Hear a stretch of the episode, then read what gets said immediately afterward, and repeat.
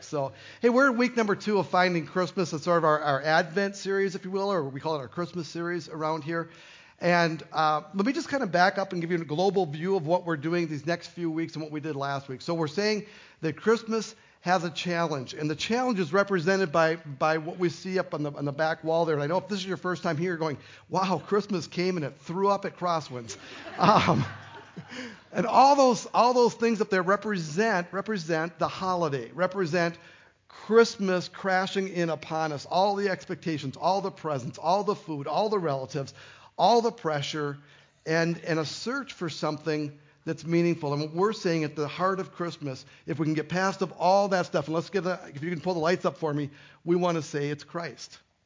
It's Christ, and, and that light should come up right on that. There it, kind of is. Anyway, there's a there's a switch that. Anyway, so obsessive about this.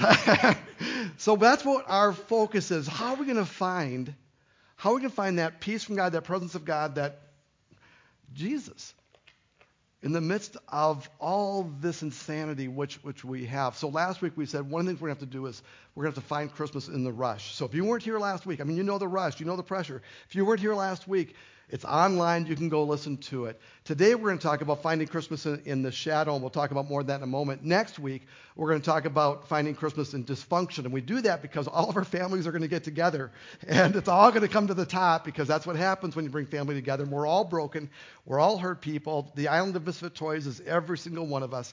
We're members of it. So we're going to talk about that. And then on Christmas Eve, we're going to talk about Christmas in the heart. Okay, so today, it's, it's finding Christmas in the shadows. And um, there was a show that got first came on. It's been on every single year since 1965, and it's just comes out one one time a year. And uh, it used to be on one of three channels. Now it's on one of a billion channels, and it's probably on more often than I know it. But um, I'm amazed when I watch this. The show, by the way, was uh, whoop, I got ahead of myself. I didn't know it was going to go straight to play. All right, so I want to show you this clip from, from Charlie Brown's Christmas. And the reason I'm showing it to you is not because of how bad it is. And by the way, every year I watch it, the worst I, man, that is so bad. How did we watch that when we were kids? And we thought it was the best ever. Um, but compared to today's technology, it's, it's, it's suffering a little bit. So it may be rough, but it is brilliant.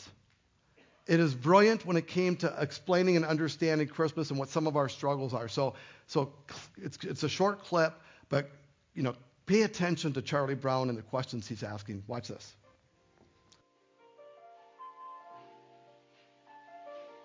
I think there must be something wrong with me, Linus. Christmas is coming, but I'm not happy. I don't feel the way I'm supposed to feel. I just don't understand Christmas, I guess. I like getting presents and sending Christmas cards and decorating trees and all that, but I'm still not happy. I always end up feeling depressed. Actually, Lucy, my trouble is Christmas. I just don't understand it. Instead of feeling happy, I feel sort of let down.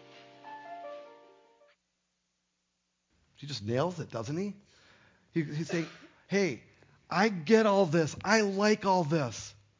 But when I'm done with it, I'm still empty. I'm still not happy. It's not filling me up. It's not working. Christmas is coming and I'm not happy. I don't feel the way I'm supposed to feel. What is he saying? He's saying there's this shadow. There's this darkness that I can't seem to penetrate, and, and doing the holiday isn't making it. And I don't understand what I'm supposed to do. I don't understand where I'm supposed to go. I don't understand how I'm supposed to make sense of it. And it's not just a kid thing, it's an adult thing. Lots. I, my wife saw that, and she goes, He's looking at his bills, isn't he? right? After, after Christmas. I don't know, Lord, but there is a shadow, and maybe it is a financial shadow, or maybe there's some other kind of thing taking place in his life that makes it hard and to navigate and find his way through from one point to another. And it's not just about Christmas. It's Christmas is just a day. It's about it's about life. It's about navigating our whole lives. And and some of us at different levels feel like we're shadow boxing our way through it all the time. Right? Now, let me just ask you a question. I'm going to guess the answer is yes, but do you know the shadows you're facing right now? Do you have a do you have an inkling of what it is? Can you name it? My guess is some of them are just challenges, like like the brother. I live with a brother who's perfect, right? And I, and I'm and I've got a dead end job, and I'm overwhelmed by it. That's a shadow, and it comes out a little darker Christmas time for him apparently in, in, in the drama, right? But, but a lot of us are facing dark situations. I remember in um, 1998, October 25th, my mom passed away. Well, two months later, we're doing Christmas, the first Christmas without her. Can I tell you, in that Christmas, there was a darkness to it, there was a shadow to it. I'd never navigated that before. Right? Some of you were in, in chapters like that. Some of you are facing stuff with your kids, stuff with your brothers, stuff with your family. Some of it's health stuff, some of it's financial stuff, some of it's just stuff stuff that I don't even know about. But you know what it is. And the question is can you still celebrate? Can you still find Christmas in the midst of all that? So let's rewind the clock and look at the Christmas story again. It's found in Luke 2 1 through 7. And I'm going to connect the Christmas story to some shadow stuff. Okay, so here we go. At that time, the Roman Emperor Augustus decreed that a census should be taken throughout the Roman Empire. Right? That's how Luke starts it. This was the first census taken when Quirinius was the governor of Syria all returned to their own ancestral lands to register for the census. And because Joseph was a descendant of King David, he had to go to Bethlehem in Judea, David's ancient home. He traveled there from the village of North, excuse me, of Nazareth, which was in the north, Nazareth in Galilee. He took with him Mary, to whom he was engaged, and who was now expecting a child. And while they were there, the time came for her baby to be born. She gave birth to her firstborn son. She wrapped him snugly in strips of cloth and laid him in a manger because there was no lodging available for them. We're going to stop there. Now, Christmas Eve, we're going to unpack that in a whole new way. But today, I just want to connect with you. There was a very, very dark part of that passage. Did you, did you recognize it? Did you recognize the shadow? Because it, it comes out in the very first verse. It comes out that Jesus is born in the shadow. Let me show it to you again. At that time, the Roman Emperor Augustus decreed that a census should be taken throughout the Roman Empire. You want to know the darkness, the shadow that all of Israel was under? It was Rome. The Roman Empire included them, all the way from Rome down to them. You know, these people minding their own business in the Middle East. And suddenly, suddenly they're under the Roman Empire, and there's Roman soldiers everywhere. Israel was living in the shadows of an occupation. They didn't have their own rules, their own laws. They had to follow, in addition to their religious stuff, which they were given freedom to practice, they had to live under the heel of Rome. Right? So they were oppressed. And they felt powerless. Now, here's what happens. When I read the Bible, I don't catch that all the time. I go right past Caesar Augustus and the census and that he was making me go back to Bethlehem in order to pay taxes. That was the point of the census right? And, and I forget that a Roman soldier can come up and abuse you and push you around and throw his package and say, hey, you walk and carry my stuff for me, you know, a mile or so. And I, I had no idea. And so all of Israel was saying, this isn't right. This isn't what God created. This is our land, not Rome's land. We're not meant to be, we're God's people. We're not meant to live under this kind of oppression and this kind of shadow land. We're God's kids, right? So they were longing for this promised Messiah that was in Scripture. And this Messiah would come and do things that we don't think of Jesus doing. He would come and he would be the military leader that would overthrow Rome. He would be Moses number two. He would take us away from Egypt number two, which is Rome. They were occupied and oppressed. Unless you can put yourself in that position, you might go, well, it was just this old little town of Bethlehem. How cute. Silent night. How sweet. It wasn't that way at all. It was rough. It was depressing. It was dark. It was living with, with places to hide so you could escape the Romans. It was Shadowland. Now, they had their own king. Because Caesar Augustus placed Herod, who was Jewish, as a tetrarch, basically a puppet king. His, he was there at the pleasure of Rome. But Herod was called the king of the Jews. That was his title. He was, he was Jewish, but he was sort of Jewish the way some people are sort of Christian. You know what I mean? They might go to church once, they, they got baptized, they can point to, they might practice some of the habits, but you know that their hearts aren't in it. You know that they're not really following God. They're doing what's expedient to get along with the masses, right? So if you grew up in a Christian family, one that went to church. You go, but your friends go, so are you going to church? Well, yeah, my parents make me. Oh, yeah, I'm going just to keep mom happy. Yeah, I'm going because it's Christmas. Whatever those things are, it's, it's sort of that participation. In fact, he really didn't care about being Jewish very much, even though he never ate pork, even though he followed the dietary laws, even though he had synagogue, even though he kept the religious leaders happy. But that was really his goal. In fact, Herod was devoted to two things. First of all, keep Rome happy. You know why? Because if Rome's not happy, nobody's happy. Right? It's just like being married. Rome, you know, is you got to make Rome happy. You got to keep Augustus off your back. You got to keep the Jews quiet, not rebelling, because the Roman Empire just wants things to operate the Roman way.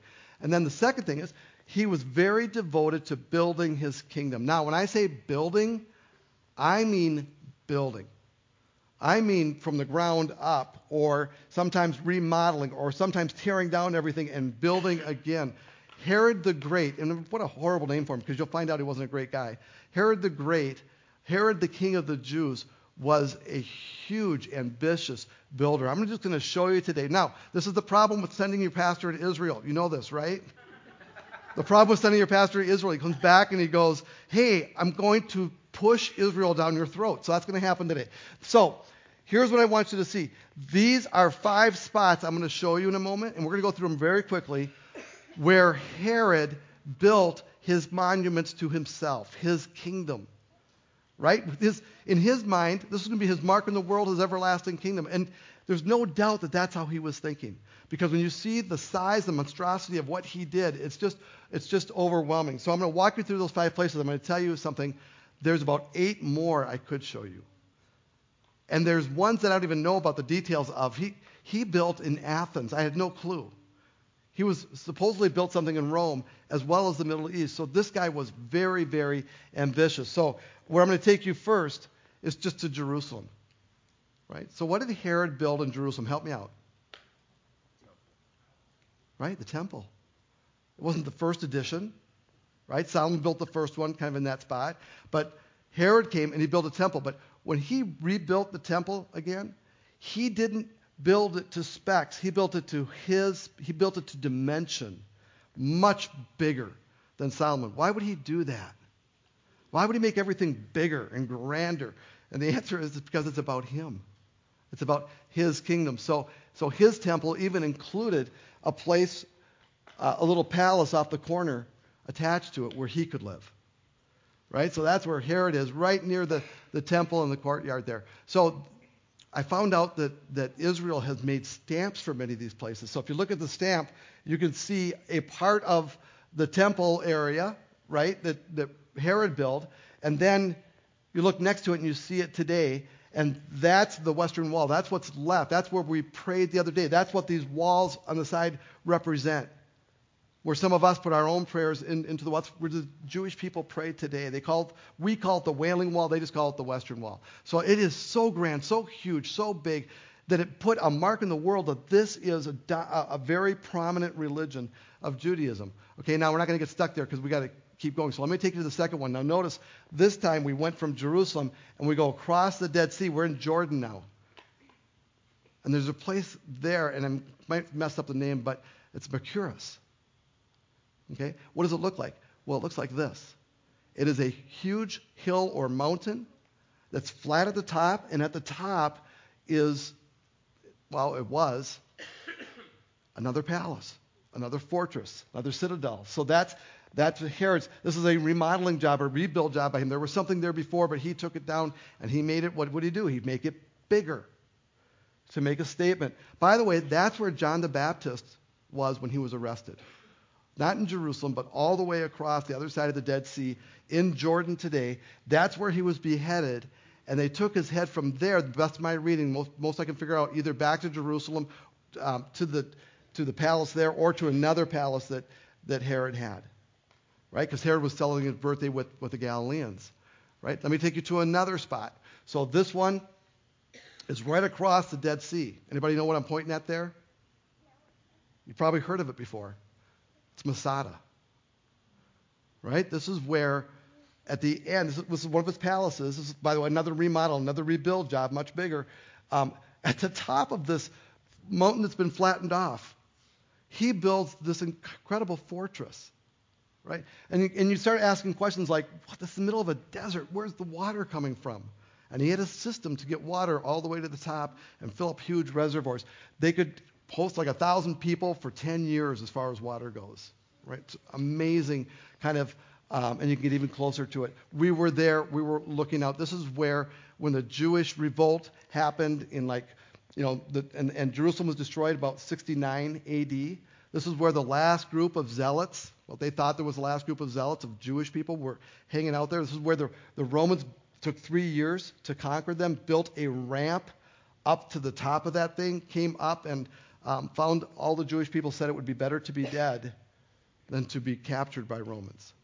And the Romans were doing it so if you don't ever, you know, making a statement, don't ever cross Rome. Has a huge history lesson. There's, there's good movies about that, all that kind of thing. So that one made the stamp collection. By the way, the one in Jordan didn't make the stamp collection because it's not in Israel, it's in Jordan. So here's the stamp collection. You can see the, the, the way it was in Herod's day and how it kind of looks today, right? Sort of falling apart. Let me take you to another one. This is an incredible one, Caesarea Maritima, right? It's on the coast of the Mediterranean Sea. So we're traveling. Look how far we're traveling as, as where he built, right? So we go there. This is the most incredible thing ever. He built this entire marina right? That's the hippodrome. That's where they did the races with the horses. It's huge. We, we were there. We, we stood. That's how it looks exactly today. It was a huge marina. He was the first one to really make use of, of cement that would quicken or harden or cure in water. So he decided to make his next big building project on the water. It included a theater. Tremendous theater. In fact, today they're still using it every so often. So um, now, this is where, and it doesn't look like it used to, but when you look at that, you can see he put out a, a, pier that was part of it, but on that pier, he built his palace where he would stay. So just take a guess. See this little square part here?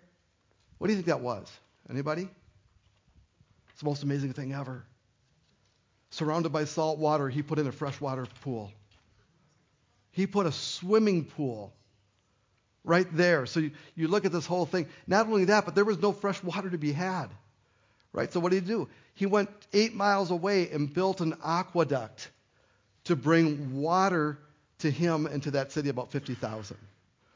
He was an incredible builder. Here's the stamps that you can kind of see the whole marina area here, what he built, and then you see how it looks today, and you can still see a lot of it. And if you take a group of people from Crosswinds there, they'll let you wade in the water, and some of the people will disobey the rules and go swimming in the water, and then you as a leader will get very upset with them. It'll ruin about two days of your life. Anyway, so not that I'm not healed from that experience, I'm working on it. So that's Herod. I'm going to show you one more in a little bit. That's King Herod. And what I want you to catch is who this guy was just a little bit. He was incredibly ambitious. He took on huge, nothing small ever for this guy. He was smart. You had to be. He married the right people to get in the position he was in. And he killed the right people to get in the position he was in. He was politically astute, right? Because he had to keep. I mean, you know what his real motivation? Doug, you said he was kind of like not real serious about his his faith. Yeah, he wasn't. Not when you see who he killed and how he got there, but but why did he build the temple? Because it would keep the Jews happy and the religious leaders in debt to him. Right? Because he did this. He was insecure. Because great men are only great when they're humble.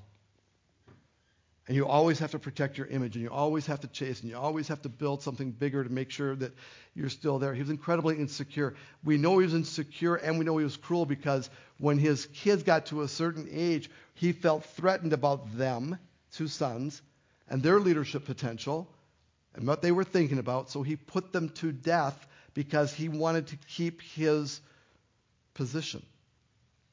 And he was afraid of them. He put his own sons to death. Augustus said it's better to be one of Herod's pigs than one of his kids. Because he doesn't kill the pigs, he doesn't eat those. But if you're a kid, you're at risk. Right? He was a puppet. He was being managed by Augustus, managed by Rome. He was an egomaniac because nobody builds that kind of stuff and names things after themselves. Sometimes he'd name it after Caesar because that was smart. Sometimes it would be named after himself because he's an egomaniac and he was incredibly rich. The taxes coming in and going out to build all those things. And he was actually fairly generous. He did things for some groups, right? But there's always a backside to every gift.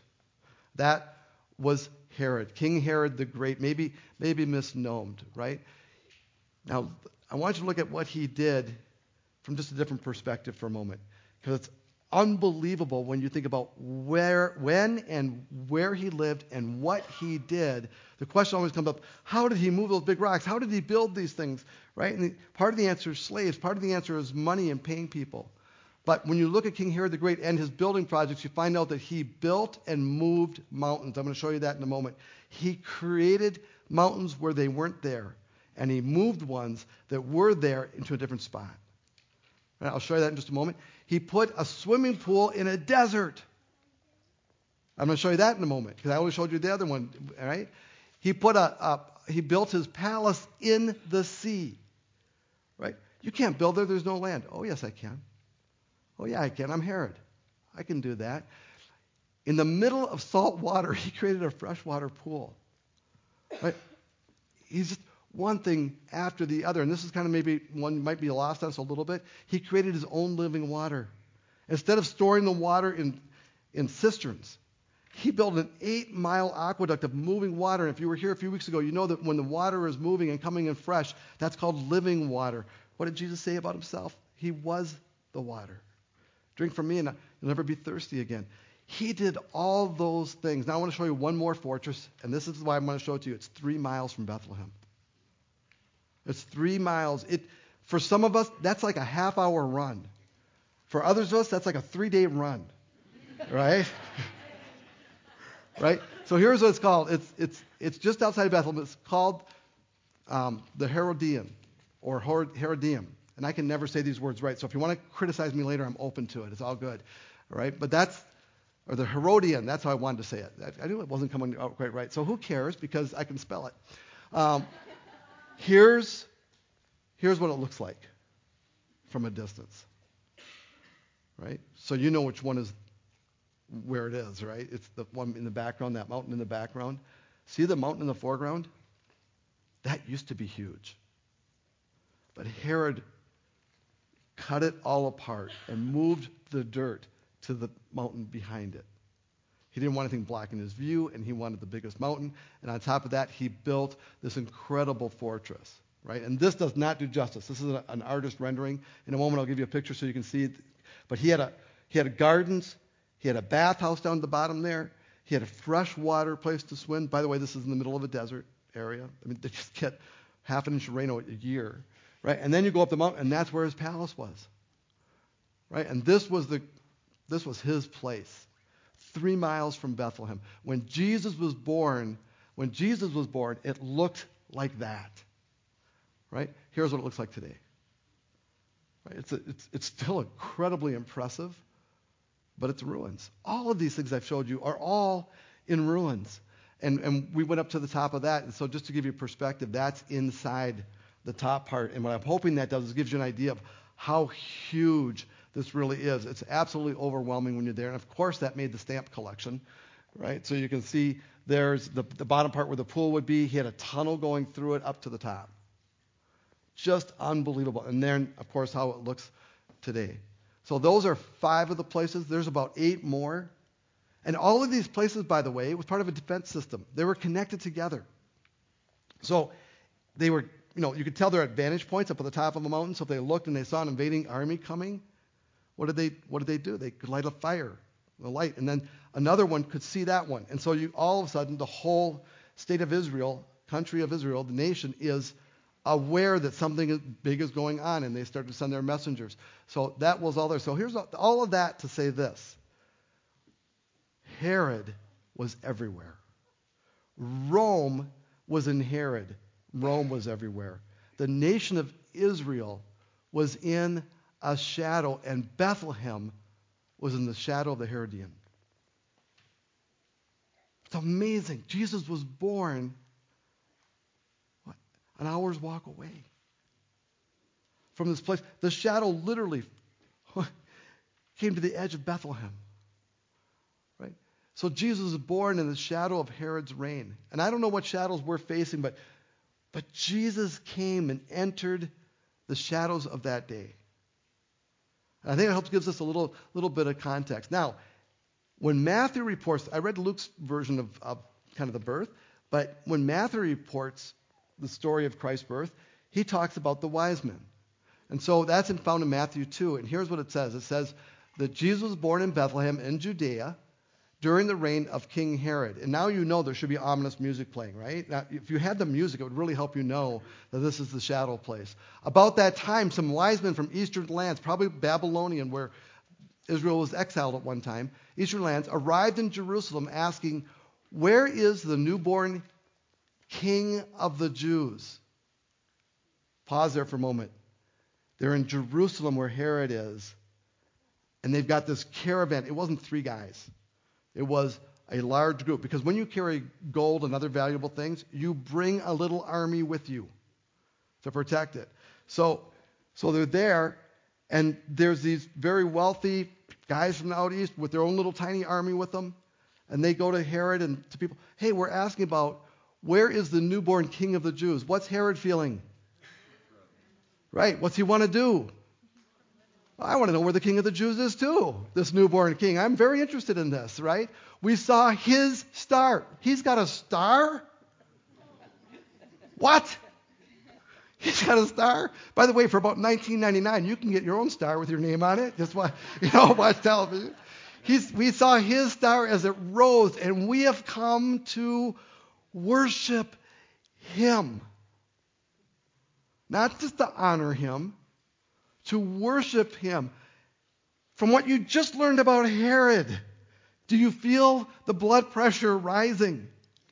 I mean, this is in, over the top, these guys, and, and nothing he can do about it. So here's what it says next verse King Herod was deeply disturbed. Well, before they came, he was deeply disturbed, but after they came, he was angry and disturbed, right?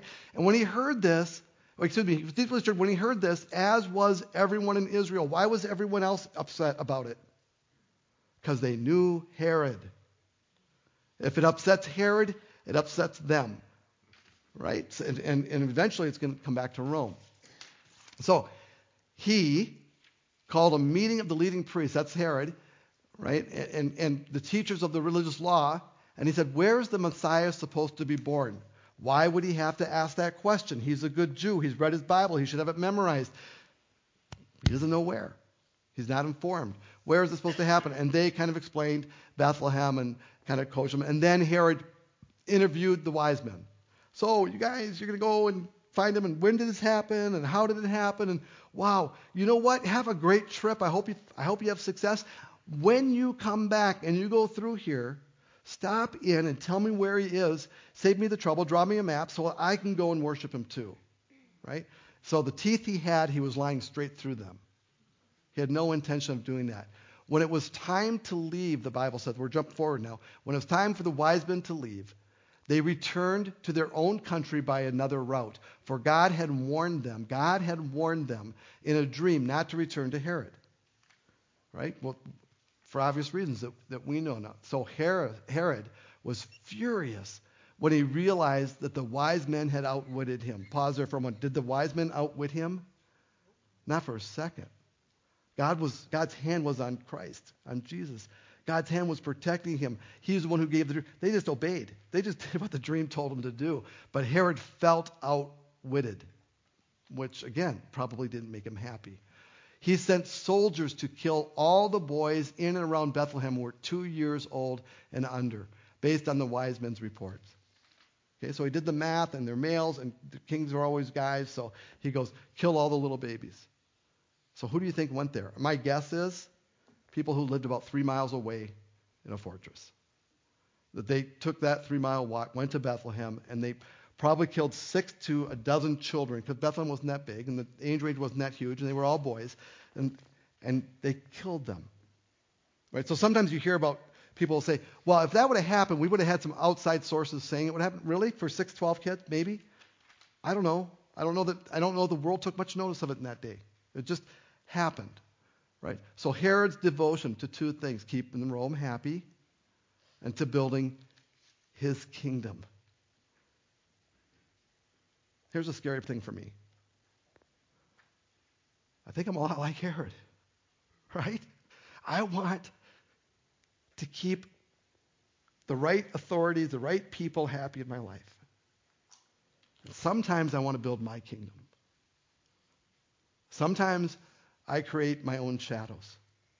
And sometimes I'm very devoted to those kinds of things. So let me tell you what happened to Herod. Jesus, by the way, he was just fine. He actually, his dad had been instructed in a dream to go to Egypt to hide out there until later on when Herod died, and then he would go back. So what happened to Herod? Well, I just gave it away. Herod died. And I know he died because I saw his sarcophagus.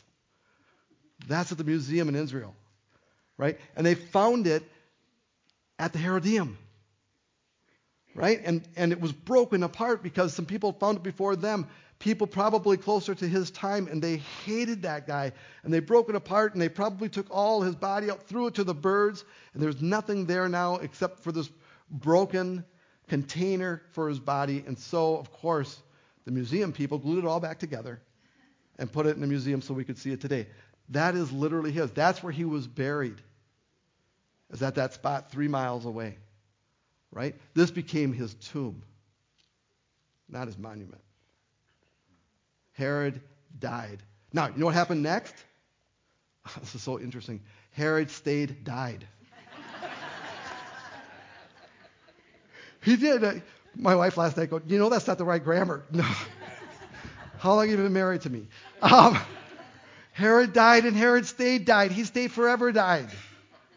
He never Nothing else happened. And guess what his body did? His body decayed. It was probably thrown to the birds. There's nothing left of Herod. This king of the Jews is gone. Right? And his buildings aren't in very good shape either. They're decaying, and someday, 2,000 years from now, you won't even, you know, once upon a time, there used to be gravity, wind, rain, time. Everything we build, everything we do, this is kind of what Solomon said, it all goes away. And from God's perspective, it's just a moment or two, right? Now, what happened to the other king of the Jews? That little baby? His name was Jesus. He died too. Very different death, by the way. Herod, in his last days, was grossly obese. He, he got some kind of he had worms coming out of parts of his body you don't want worms coming out of. He was in deep pain. One time they thought he was dead. He actually passed out in a pool or something. He thought they thought he was dead, and everybody was rejoicing, and the noise was, was coming. And when but he wasn't dead, and he came back too. And he was so upset that people were rejoicing, he realized that the Jews actually hated him, and they were going to rejoice upon the day of his death. So he went and had all the prominent citizens of all the villages and towns taken into a prison in Jericho. And he stored him up there, and he said, When I die, and he knew it wasn't very long way, when I do die, kill all those guys. Because I want the nation to weep on the day that I die. nice guy. you know, I mean, wow. When Jesus died, people were weeping because they lost their Savior, the one they put their trust in, because they loved him when Jesus died, it didn't last. This is the gospel. Jesus died for our sins on the cross of his own free will. This is, this is what he did as a king. He gave his life to his people. He wasn't building monuments for himself. He died. It didn't take. And the interesting thing is, everything he built is still here because there's no decay in Christ. You're going, well, what did he build, Doug? I don't see anything he built. It's you. It's me. This is called the church. The church isn't a building, it's all of us together. It never stops. It just keeps going and going and going. And God has his hands on it because we're his people. And this is what Christ came so that we could be a part of it. Now, how does that help all of us in our shadows? Right? Jesus entered history at a very dark time to a people that were living in a very big shadow. And it's exactly what God said he was going to do. Listen to what Matthew wrote. This is near the very beginning of Jesus' ministry. So he's older now, 30 years old or so. It says, when Jesus heard that John, John the Baptist, had been arrested, he left Judea and returned to Galilee. It's funny, he actually took the exact route, the trip back from where his parents came, where he was born, from Nazareth to Bethlehem. He went back, that's Judea. He went back from Judea to this exact same area. He went first to Nazareth, then and left there and moved to Capernaum, which is on the Sea of Galilee in the region of Zebulun and um, Naphtali. Now, if you're not familiar with those areas, you just need to know it's where Nazareth and Sea of Galilee is. That was the area that, that he went to. Those were two of the tribes, the area, the land that they were given. This fulfilled what God had said through the prophet Isaiah 750 years ago. In the land of Zebulun and Naphtali, beside the sea, which is that's a word for any body of water, right? Beyond the Jordan River in Galilee, where so many non-Jews live, Gentiles. Listen to this: the people who sat in darkness have seen a great light. And for those who lived in the land where death cast its shadow, a light has shined. What's he saying? These are shadow people. They were in the shadow, and a great light has come to them, and, and it shined right where they are. From then on, Jesus began to preach repent of your sins and do what? Turn to God. Don't let this get away from you. Turn to God. The kingdom of heaven is near. It's right here. It's right now. And it still is today. That was Isaiah 9, 700 years again, before Jesus' birth. Now, when Matthew quoted it, everybody else would have known what was coming next. I just want to remind you of what came next because we probably don't have it all memorized. Here's what it says next. For a child, Isaiah wrote, is born to us, a son is given to us. The government will rest on his shoulders. He will be called Wonderful, Counselor, Mighty God, Everlasting Father, Prince of Peace. They're saying the Messiah is coming. It's going to be a son. These are going to be his names. In his, go- in his government and its peace will never end. He will rule with fairness and justice from the throne of the ancestor David for all eternity. The passionate commitment of the Lord of heaven's armies, the Lord of heaven's armies, in other words, God himself, will make this happy. Why will he do it? Because he's passionate, because he loves. That's why he sent Christ. Let me take you back to the very beginning.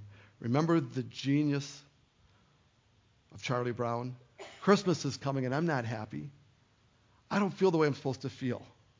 Some of us are, are, are going to go right through that. We're going to go through Christmas and go, I know this is supposed to make, I don't feel Christmas. Why aren't I feeling it? Can I just, you're not going to like this next part. Who said you were supposed to? Who said Christmas was a feeling? Who said Jesus died to make us feel better? Jesus is Prozac? Who said Christmas was supposed to be? Who, who said that the shadow would be removed?